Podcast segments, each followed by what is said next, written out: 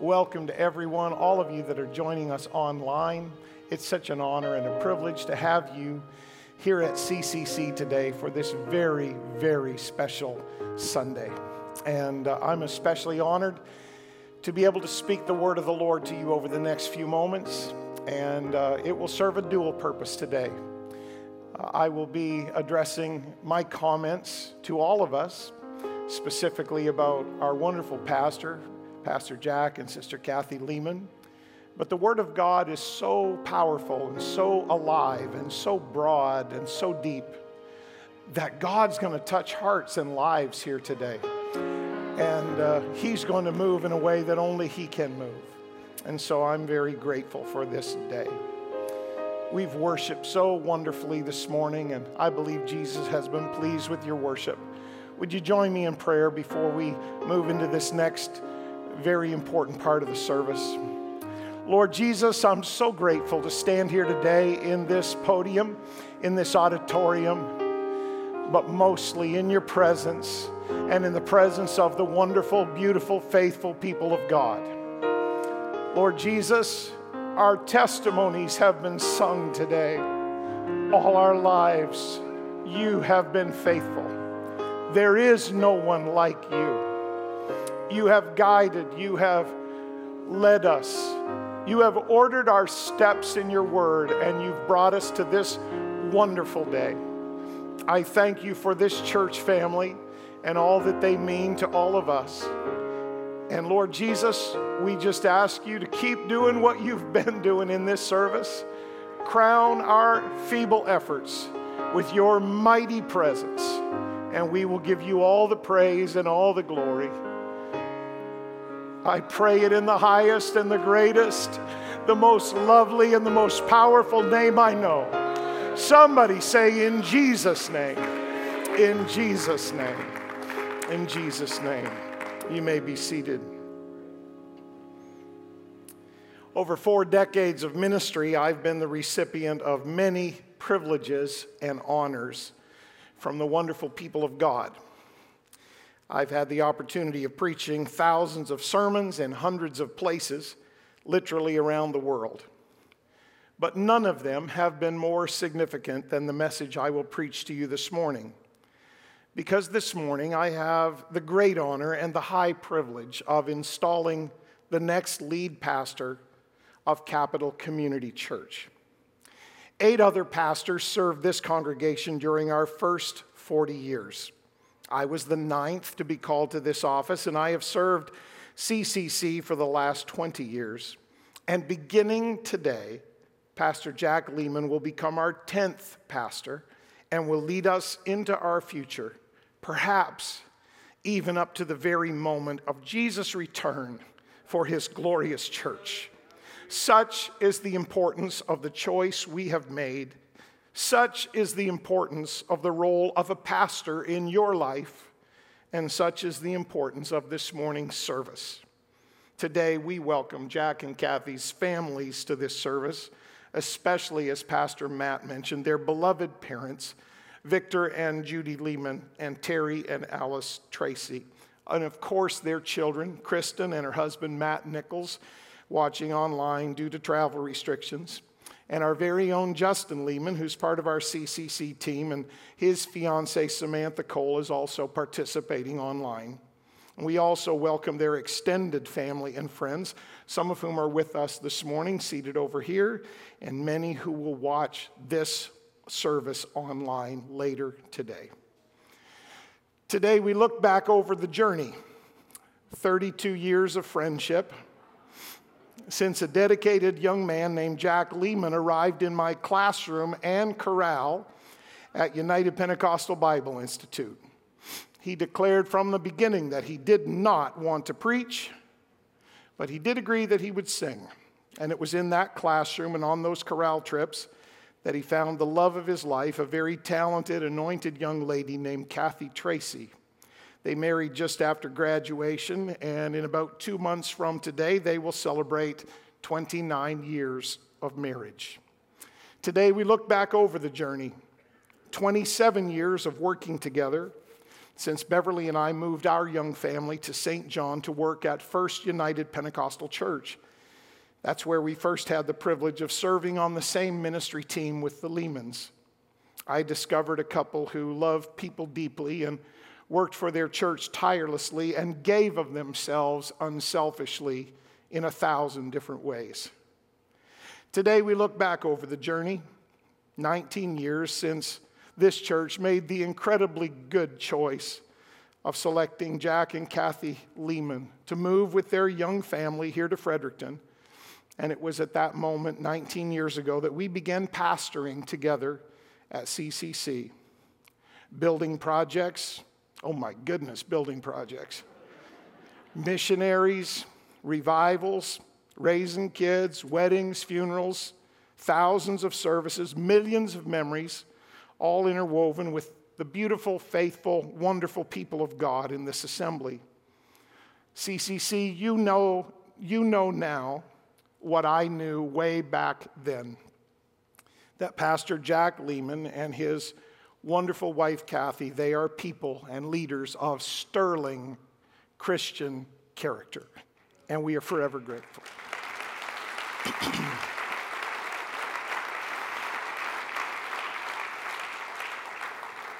but mostly today, we look ahead to the journey before us as Pastor Jack and Kathy Lehman enter a new season in their lives and ministry, and as CCC enters a new chapter in our history.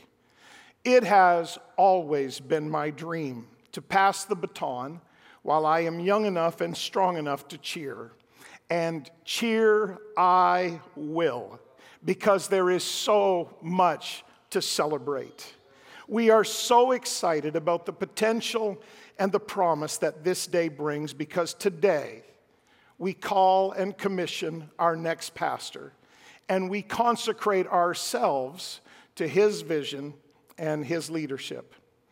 Capital Community Church is a family, and we are led by a wonderful, stellar team. Dozens of dedicated volunteers and staff lead our departments and ministries, and I honor their immense contributions to CCC today. But for the sake of time, I will only recognize the senior pastoral team who will be standing beside Pastor Jack and Kathy Lehman as they continue to lead our church. Matthew and Patricia Woodward will serve as CCC's assistant pastor. They've already been doing that in leading our youth. Eric and Annette Porter will serve as our administrative pastor. And yes, I said pastor. It's taken a few years, but we finally got him there.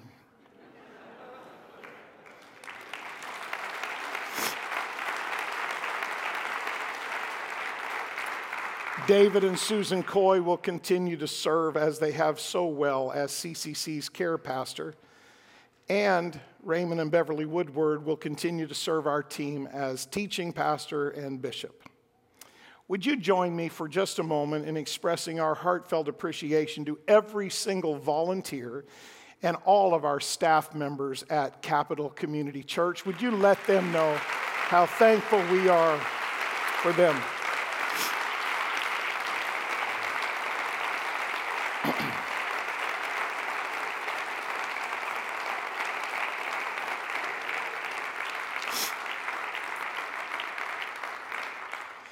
Today, I will preach with a very special garment that I purchased many years ago now for this service. I like to plan ahead. I have one that is a twin to this, but this garment has never been out of its packaging until this weekend. It's been saved up for this moment. It's a Jewish prayer shawl.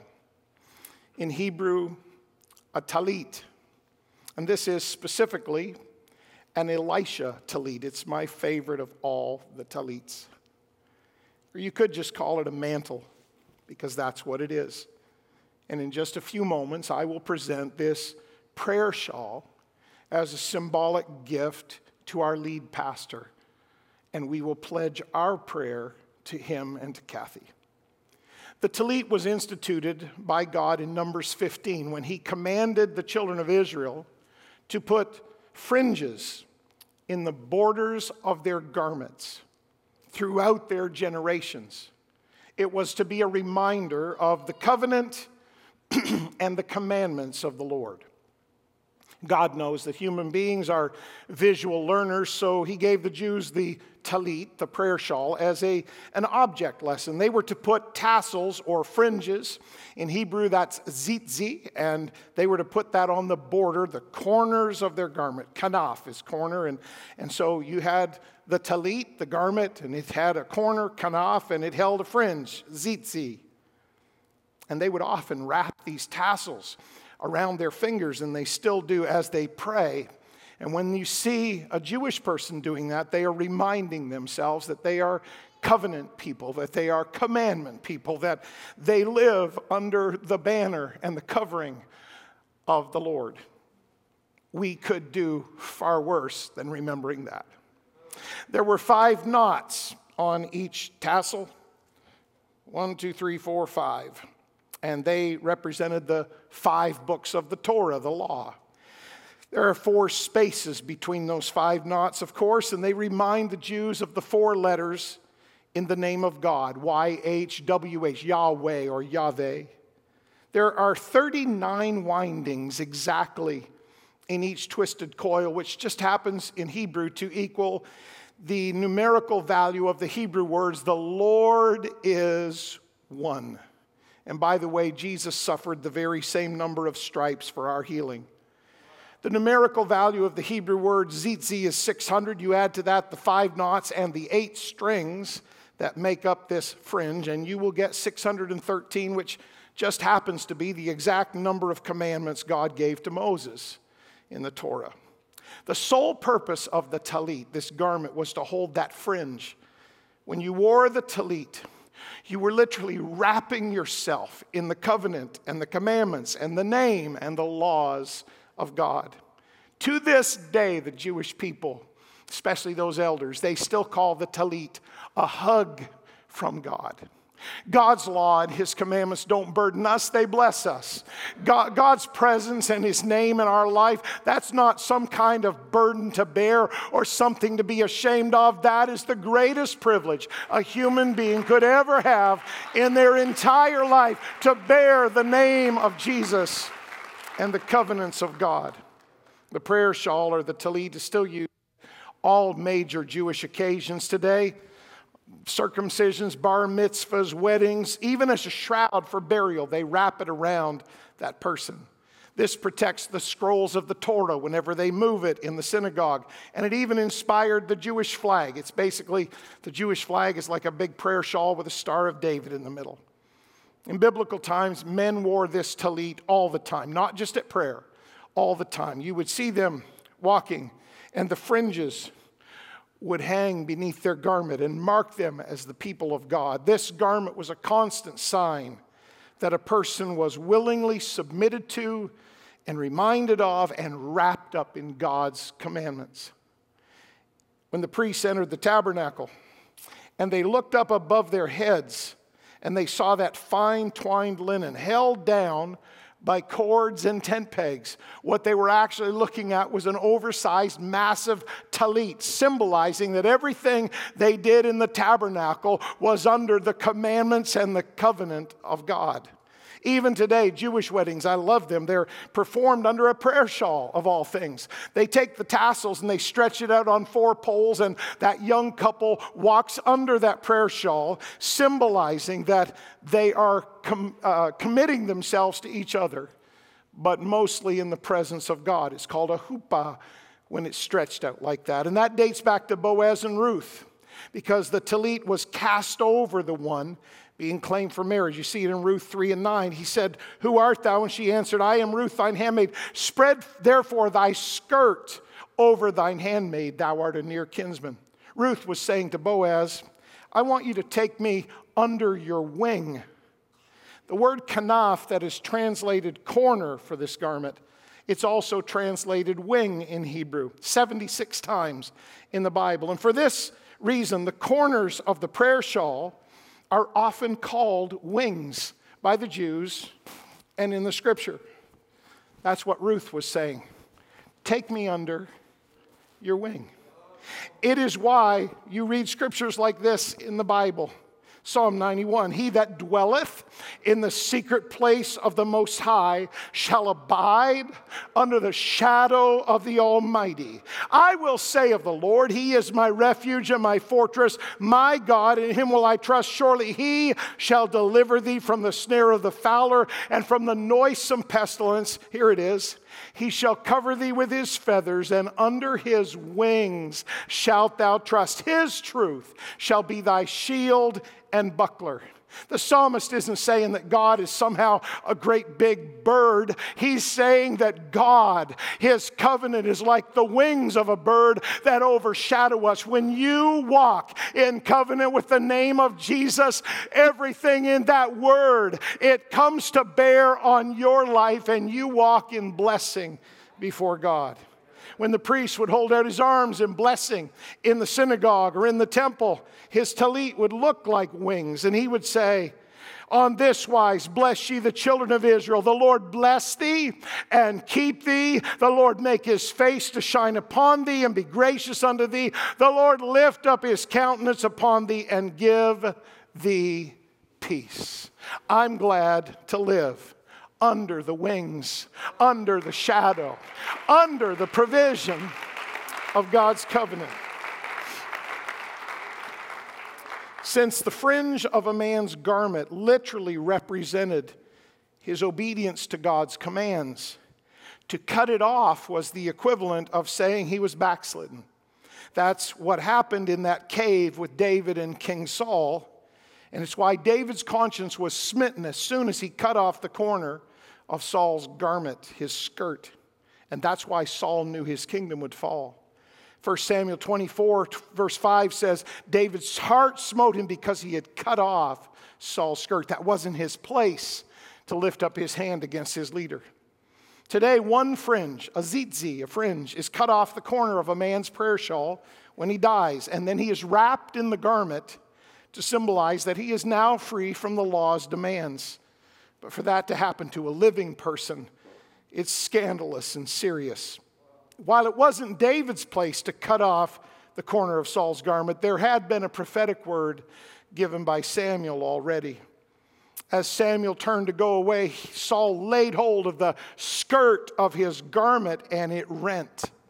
And just as quick as lightning, that old prophet spun around, pointed his finger in the face of Saul, and he said, just so, the Lord has rent the kingdom of Israel from you this day, and he's given it to a neighbor of thine that is better than thou. So, this garment is everywhere in the fabric, in the background of the scripture. You see it in Matthew 23 when Jesus condemned the Pharisees because they made long tassels on the border of their garment. They literally dragged the ground. They wanted to impress you, but they didn't have the reality in their hearts. He said, But all their works they do to be seen of men. They make broad their phylacteries, they enlarge the borders of their garments. It's all for show.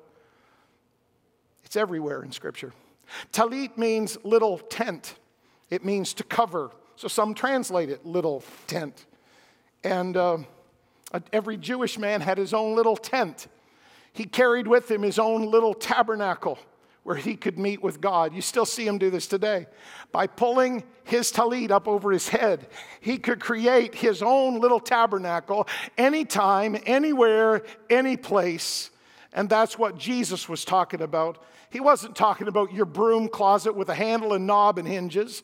This is what he was talking about when he said in Matthew 6 When you pray, enter into thy closet, and when you've shut your door, pray to your Father which is in secret and the Father, which sees in secret, he'll reward you openly. I got one better than that. I've got the Holy Ghost in my heart. I've got a tabernacle of God in me. And anytime, anywhere, any place, for any reason, you can just stop what you're doing and lift up the presence and the name of God, and He comes to meet with you.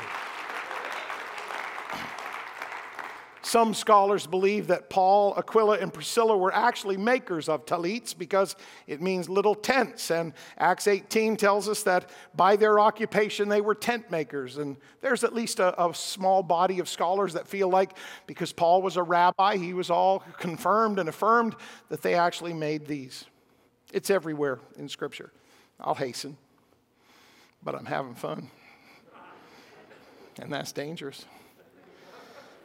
When the disciples went into that tomb on Easter Sunday morning, the reason they knew for sure that the Romans had not stolen the body of Jesus, they suspected it at first. But they went in, and this is the record in John 20. Then cometh Simon Peter following John, and they went into the sepulchre, and they saw the linen clothes, the grave clothes lie, and the napkin that was about his head. What did they wrap a Jewish man's head in when he died? His prayer shawl. They saw Jesus' prayer shawl not lying with the linen clothes, but wrapped together, sitting in a place by itself. And that's when John records. Then went in that also that other disciple which came first to the sepulchre, and he saw and believed. They knew that no battalion of Roman guards would have a sweet clue what to do with a Jewish prayer shawl. But when they walked into that empty tomb on Easter Sunday morning and they saw Jesus' prayer shawl, which they recognized, they'd followed him for three and a half years. When they saw that prayer shawl folded carefully in a manner that only a Jewish person would recognize and laid respectfully apart in a manner that only a Jewish person would appreciate, then they knew. It was like Jesus said, I'm not dead. I left you this sign that I'm coming back. there was even a prophetic word of restoration and revival spoken over the Jews by the prophet Zechariah, telling them that one day the laws of God, symbolized by the tzitzit, the fringe, would be seen as an advantage by the world and not a disadvantage. Zechariah 8 and 23, thus saith the Lord of hosts, in those days it shall come to pass that ten men shall take hold out of all languages of the nations, even shall take hold of the skirt the corner, the kanaf, the fringe of him that is a Jew, saying, We will go with you, for we have heard that God is with you. May I pause in the middle of this very important service to tell all of you Pentecostal and apostolic people don't you ever lay down the lifestyle God's called you to. The world is spiraling out of control, and they're going to come looking for you. Don't you be on their same pathway, don't you be messed up in their same stuff. Somebody's going to come looking for you. The world's getting worse by the day. What a wonderful heritage Israel had. Amazing. But they wasted it.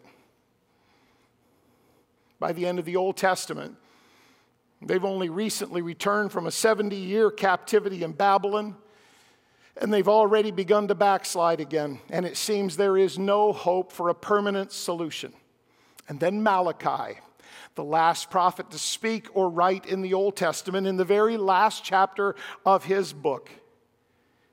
He offers to Israel one more time, one final choice between absolute destruction and immeasurable hope.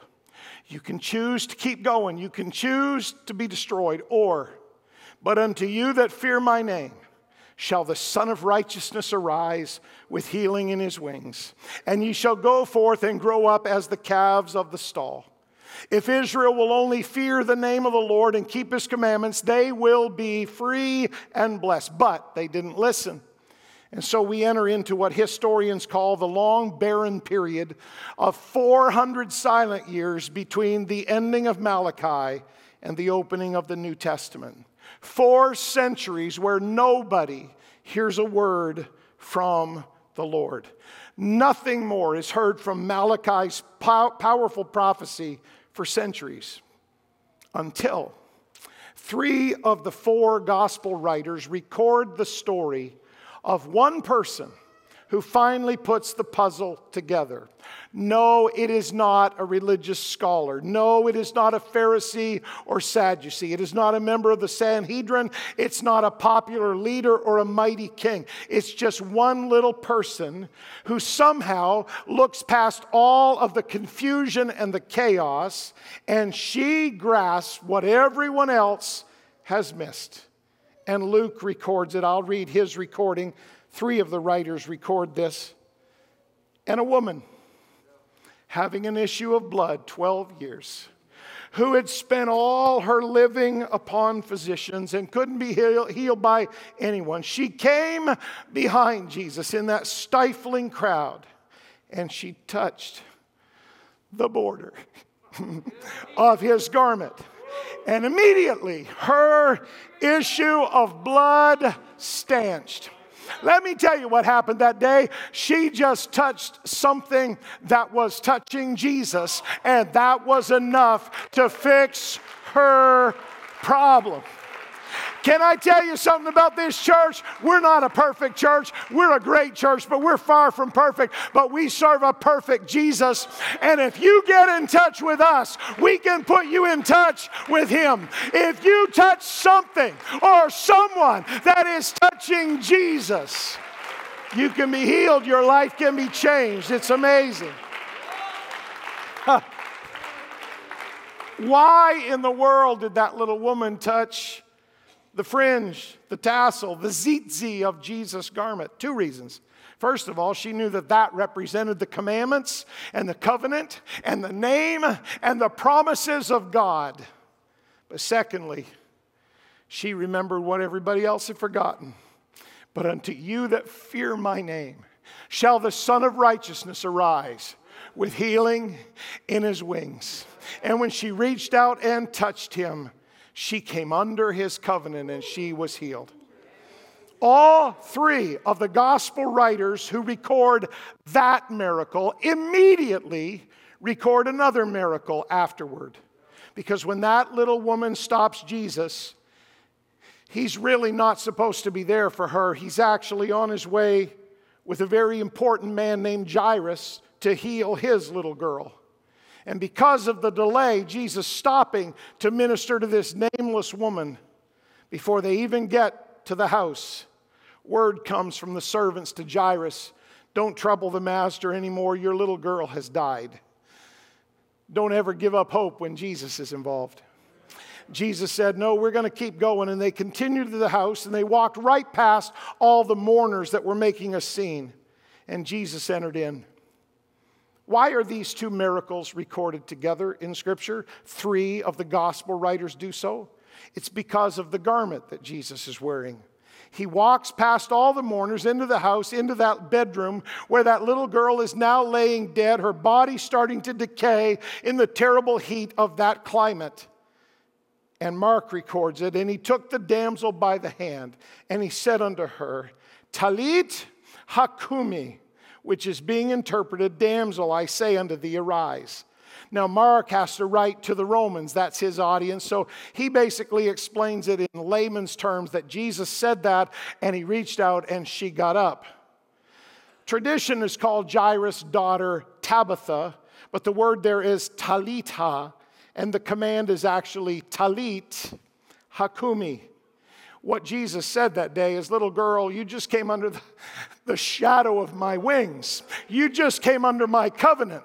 You just came under my promises. You just entered into my tabernacle. So get up all the laws that kept you down have been reversed. All the laws that said it's dead forever, they just got overturned by the master of all creation. So, Talit Hakumi, little girl, get up. And I say to you today, if Jesus enters into your life, you can get up out of anything that has ever hurt you, anything that has ever bound you. You can be under His his covenant. Whoa. Oh, lift up your praise to the Lord.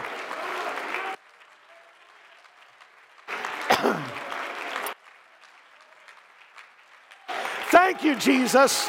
Lift up your praise. Lift up your praise. Fill the house with his praise.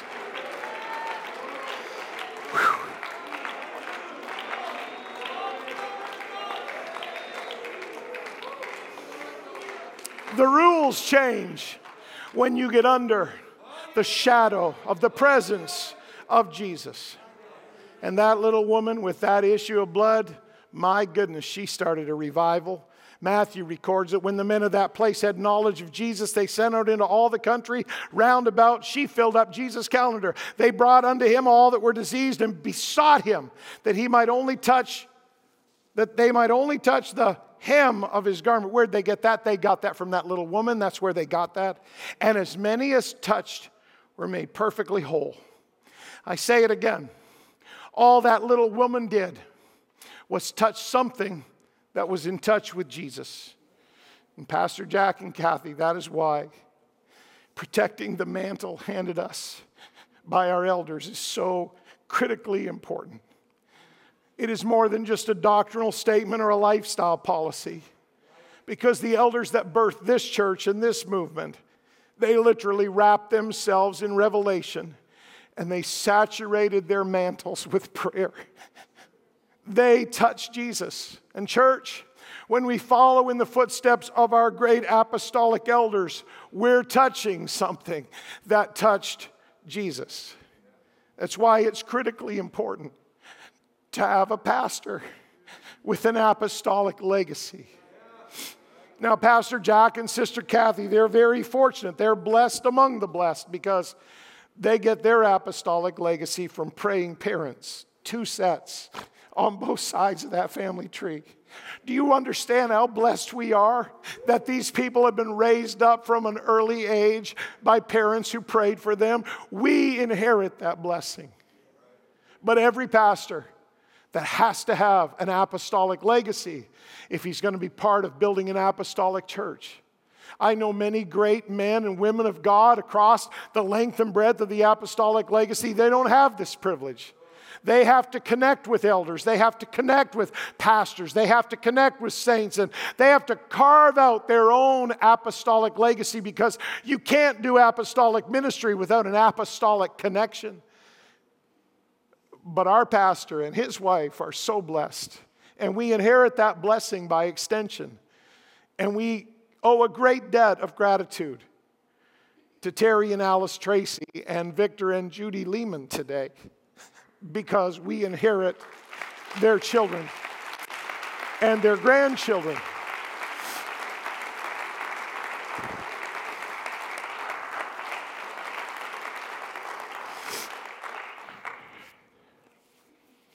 Knew I was going to cry. The talit was the mantle that the great prophet Elijah passed on to his successor, Elisha. When that old prophet asked Elisha, the young man, when he said, What do you want? Elisha didn't have to stop and think about it. He didn't have to take a poll or call a friend. Immediately tumbling out of his mouth were these words I pray thee, let a double portion of thy spirit be upon me. Elisha, Elijah, the old man, had saturated his mantle for years with his prayers and his anointing. And when Elisha picked up that mantle that dropped from the sky and he went back to the waters and he smote the waters and he said, Where is the Lord God of Elijah? The waters parted because he had connected with apostolic, godly, righteous, prophetic legacy. I believe God is giving this generation, and I believe God is giving our pastor a double portion anointing to accomplish the greatest and quickest, largest and fastest work for the kingdom we've ever seen. God will place the mantles of our elders on this generation and on our pastor and his wife. Only those who are willing to walk in the footsteps of the elders ever get to walk in the authority of the elders. I'm glad to announce to you today with 1000% surety and conviction. Pastor Jack Lehman and Sister Kathy Lehman are such leaders.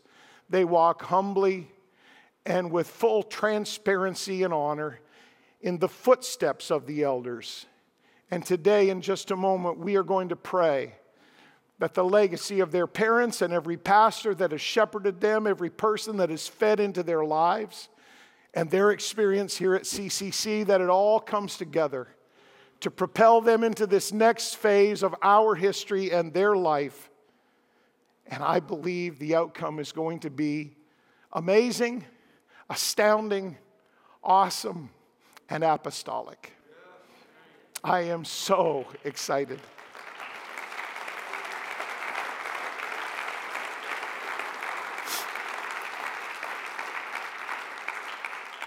Pastor Jack, you're my friend. The worst thing in the world would be for you to just kind of try to continue and maintain and do what I've done. I'm not expecting you to do what I've done. I'm expecting you to be not only your own man, but God's own man. I am behind you. Our family is behind you. This church is behind you as you lead us.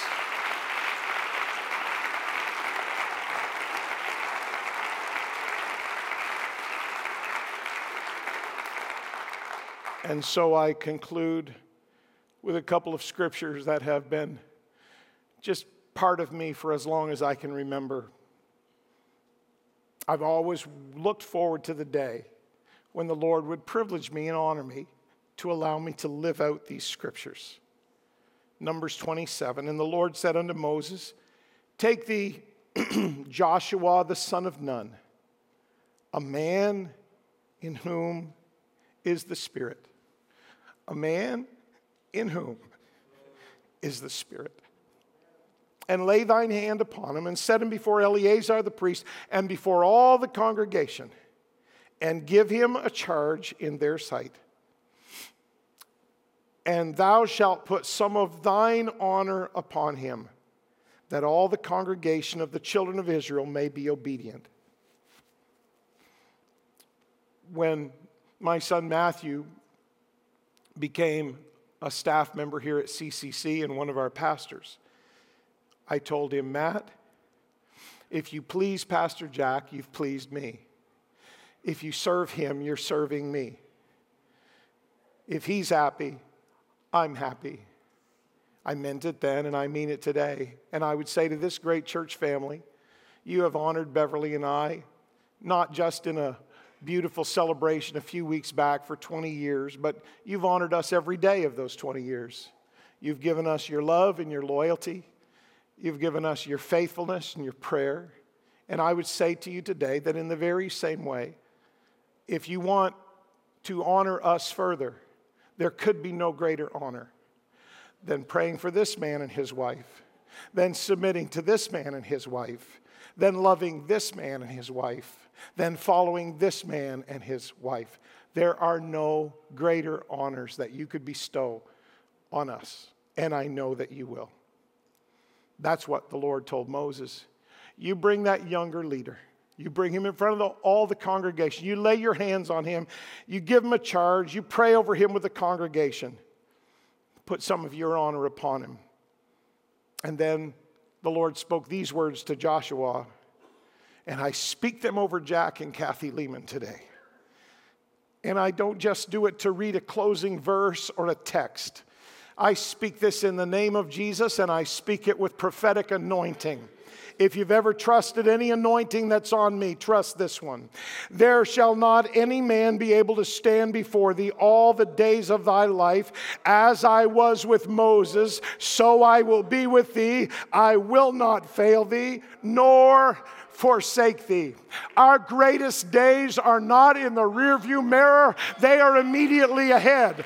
Our greatest revival is not in the past, it is in the future.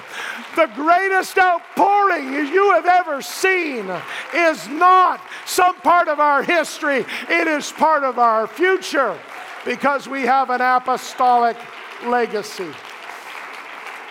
I'm finished. Give great praise to the Lord right now. Lift up your hands, your voice, everything you've got, and give Jesus praise in this room. Don't check out, we're just transitioning. Just give Jesus praise with your voice through that mask. Give Jesus praise.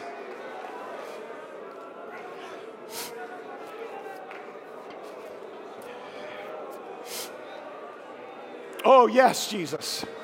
Oh, yes, Jesus. Just continue to worship the Lord. I'd ask Pastor Jack and Sister Kathy and Beverly if you'd join me on the platform. Just keep lifting up the Lord. We're just in a moment of transition here. This is so beautiful and powerful. I'm so thankful for the hand of the Lord on our church, CCC. There's nobody like Jesus. There's no place like this, and there's no people like these two people. We're so blessed today.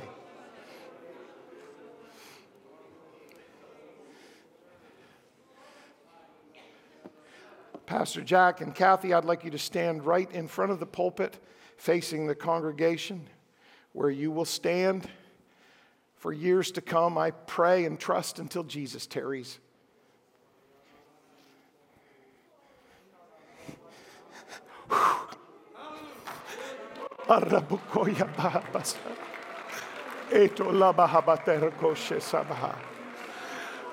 If you've ever prayed CCC, I want you to pray right now. If you've ever lifted up your voice, I want you to lift up your voice right now. Lord Jesus, we thank you for our friends and our pastor and his sweet wife. We thank you, Lord Jesus, for the years of dedication, prayer, service to your kingdom that have brought them to this moment. We thank you, Lord Jesus, for battles that have been won, for souls that have been won, for forces of the enemy that have been pushed back by their service to you. Lord Jesus, today we come to a special moment in our history and in their lives. And God, as we asked you at the beginning of this service, it's more important now than ever before. Would you crown this moment with your anointing, with your presence, with your favor, with your blessing? Would you crown this moment with the Holy Ghost and with fire? Would you crown this moment with the name of the Lord that is a strong tower? Would you crown this moment with your covenant, your commandments, your name, your promises? and your blessing. I pray you would put a hedge of protection around our pastor. Let no evil come nigh thy, their dwelling. Lord Jesus, I pray that you would protect their minds and their hearts. I pray that you would protect their family, their children, their spouses, grandchildren that will come in the future. I pray, Lord Jesus, you would send your angels to walk beside them and to put a hedge around them. And Jesus, as they lead this great church, we rejoice in the fact that there is not a shadow of a sliver of any doubt. they are fully apostolic in their doctrine, in their lifestyle. We're so thankful for Jack and Kathy today we commend them and commit them to this church. And we commend and commit this church into their keeping, knowing that not one word has failed of all your good promises. That knowing that he that has begun a good work in you is able to complete it, is able to see it through, is able to increase it and expand it. I bless my friends today in the name of the Lord. And as they shoulder this responsibility of leadership, let the anointing of the Holy Ghost and the anointing that this congregation carries rest and abide on them from this moment forward. I pray it in Jesus' name. Now, church, lift your hands toward our pastor and pray out loud in Jesus' name every blessing you can possibly think of. This is a wonderful moment today. I need some apostolic Pentecostal tongue talkers to pray in this room right now. That's what we need right here.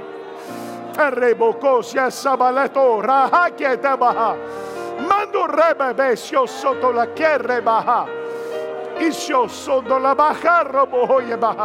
Let the blessing of heaven rest upon them today. Let the blessing of heaven rest upon them today. In Jesus' name. In Jesus' name. In Jesus' name. In Jesus' name.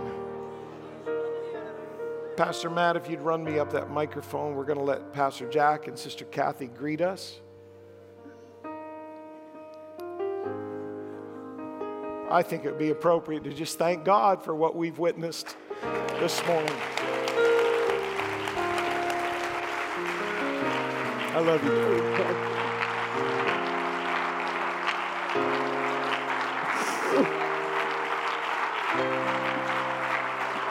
you.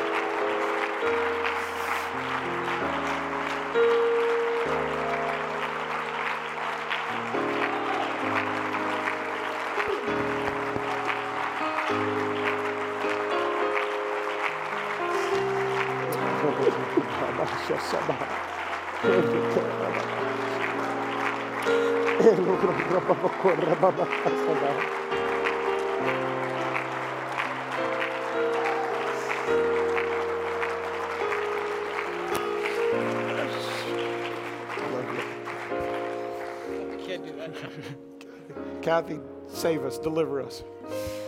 I don't know how I'm I don't know how I'm supposed to talk after that. Church, thank you so much for the confidence that you have shown in us. I'm so thankful for this church. And this morning I was awake very early and I was already emotional at five o'clock this morning. But I started to think about this church. And we came here 19 years ago, and some of you weren't here. And we have watched you come because this church is a place of restoration. This church is a place of deliverance. Some of you came from very broken homes, very broken lives. We've watched some young people come up through. And we've watched this church embrace them, welcome them, and we've seen this Jesus restore and heal and deliver from addiction. Every face.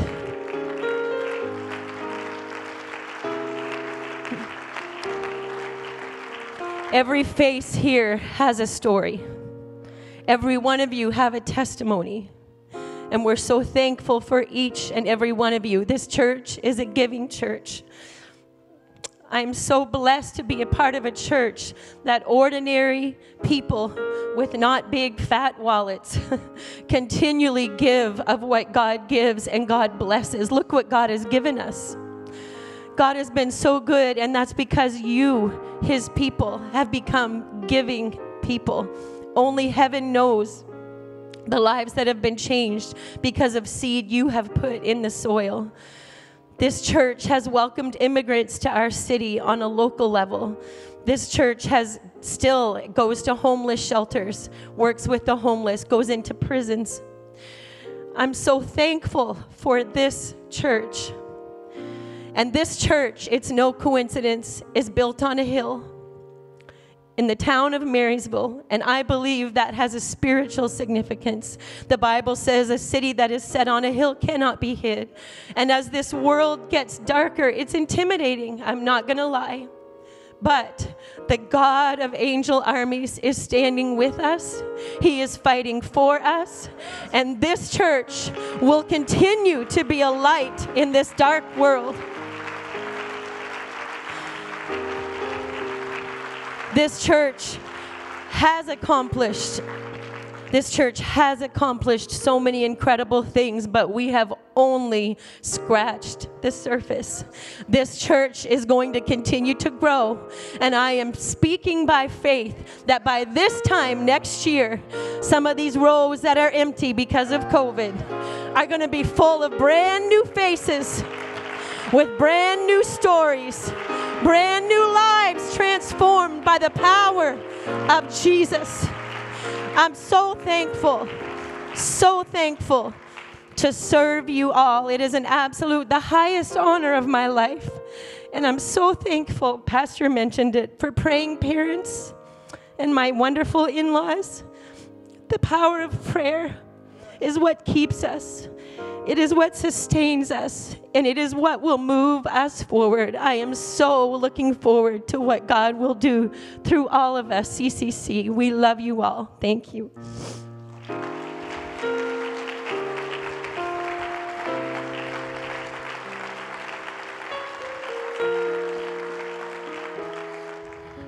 Well, what a tremendous privilege we have to be in this room with all of you this morning. And uh, we look and see so many friends and family. And we cannot, we haven't done this without you. We refuse to do it without you. And I'm looking forward to what God is going to do with us, through us in the future. Uh, I'm still recovering. I've, I've soaked my mask and wet my hanky and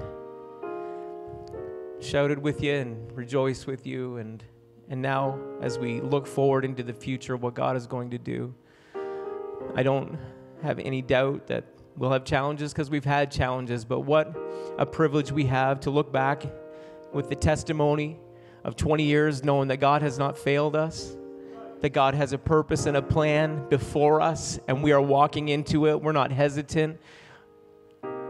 I understand why God told Joshua 25, 26 times in the Word, God spoke to humanity and said, Fear not.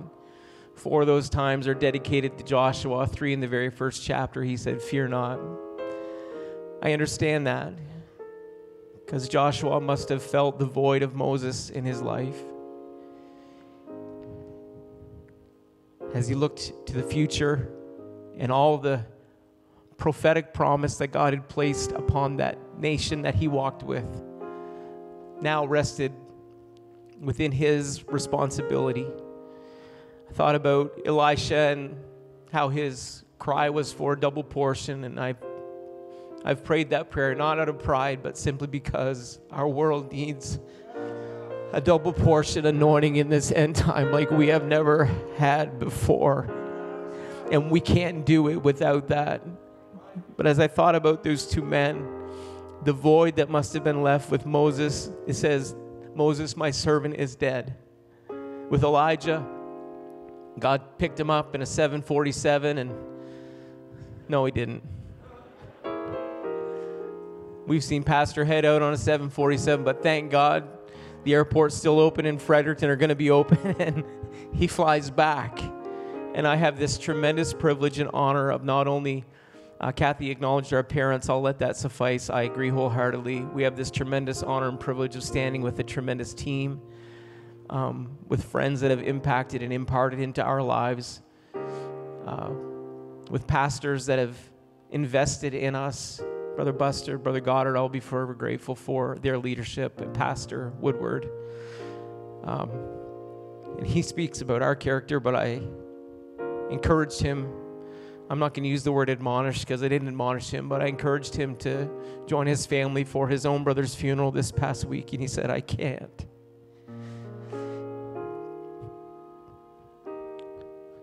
And that will give you a little insight as to how important you all are to them. And as we walk in those shoes, I feel every bit of that fear that Joshua may have felt, but I hear the voice of God say, Fear not, be strong, be of good courage. So fear may come around the corner just a little bit, but I, I, I hear a greater command, and the command is to be strong. The command is to have courage because the world doesn't need a behind the scenes church. The world needs an at the front lines church, reaching for people to pull them from the flames, reaching for people to pull them into prophetic promise. And we want to be a part, and we're so grateful that we are a part of that church. I love you, Pastor. I love you, Pastor. I, he said, Don't take a long time. Don't take a long time. You have 25 years to talk to them. So I won't take a long time. But that little car that Emily and, and that Emily spoke about, that they stopped on the outskirts of our city and prayed over this place called Fredericton that God would have revival and promised to impart everything that they had.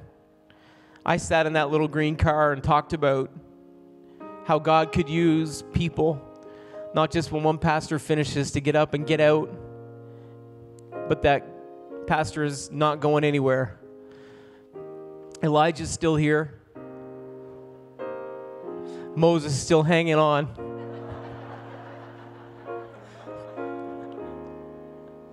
And I can't tell you how encouraging that is to us that, as Pastor said, he's. I had another story, but can I just tell it in one and a half minutes? It was about, oh man, it was, it's close to, uh, must be close to 25 years ago that we went to BOTT. They laughed at us when we went down because we had studded tires. We were going to Louisiana. Tick, tick, tick, tick, tick, tick, tick, tick, tick, tick, tick, tick, tick, tick, tick, tick. We drove because nobody had money to fly. So we all piled in a car, packed a lunch. We had Rubbermaid tote full of sandwiches. I don't know how they tasted the third day, but we ate them. Well, they weren't laughing when we came out of BOTT into an ice storm that was awaiting us, and we got back in the car and we began to drive. And everybody was a little on edge, tense. You know what it's like. Sheer ice down there. They don't know how, uh, sorry, they know how to take care of it. They didn't have equipment to take care of it. No salt trucks, no sand trucks. The roads were bad. And I remember this one turn, I was a little nervous. Pastor was very confident in his studded ice tires. I couldn't feel what was happening at the wheel, so I just said, Are you going to slow down for this turn?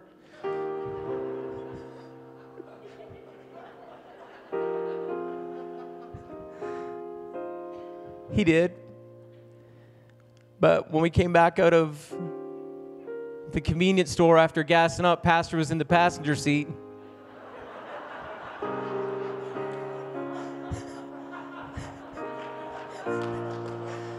The keys were still in the ignition. He said, Go ahead, you drive. That's not what I meant. So here we are, 25 years later. We made home. It was a little unusual with me sitting behind the wheel of his car. And I got to tell you, that maybe just a little bit of the way it feels this morning. But I have full confidence in the way that we have worked together. You know, it's not a three legged race that's going to run faster than the Olympian in the. But I tell you what, we have watched, I have watched as pastors come alongside in times when we were weak and weary and lifted us. And walking together, we can go a lot further. And I'm so grateful for his help, his mentorship, his leadership, and all of you that have joined us in this exciting, revival filled, focused on the future and on into eternity journey. We love you so very, very much. I'm privileged and honored to be this role today. Love you, mom and dad. I love you, Shy, Todd, Brooke, Kristen, and Matt. We wish you were here. Just and Samantha and church family. We love you all very much today. Okay, now let's have some fun.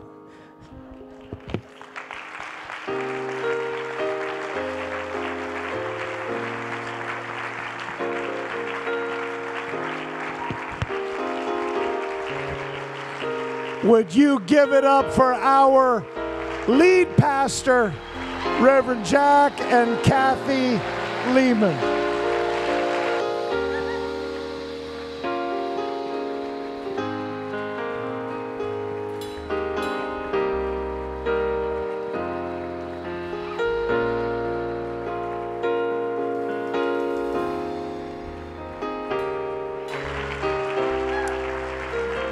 What a morning, what a day, and what a beautiful presence of God. And we're going to go out singing this song because this is what fills our hearts today. Oh, to God be the glory.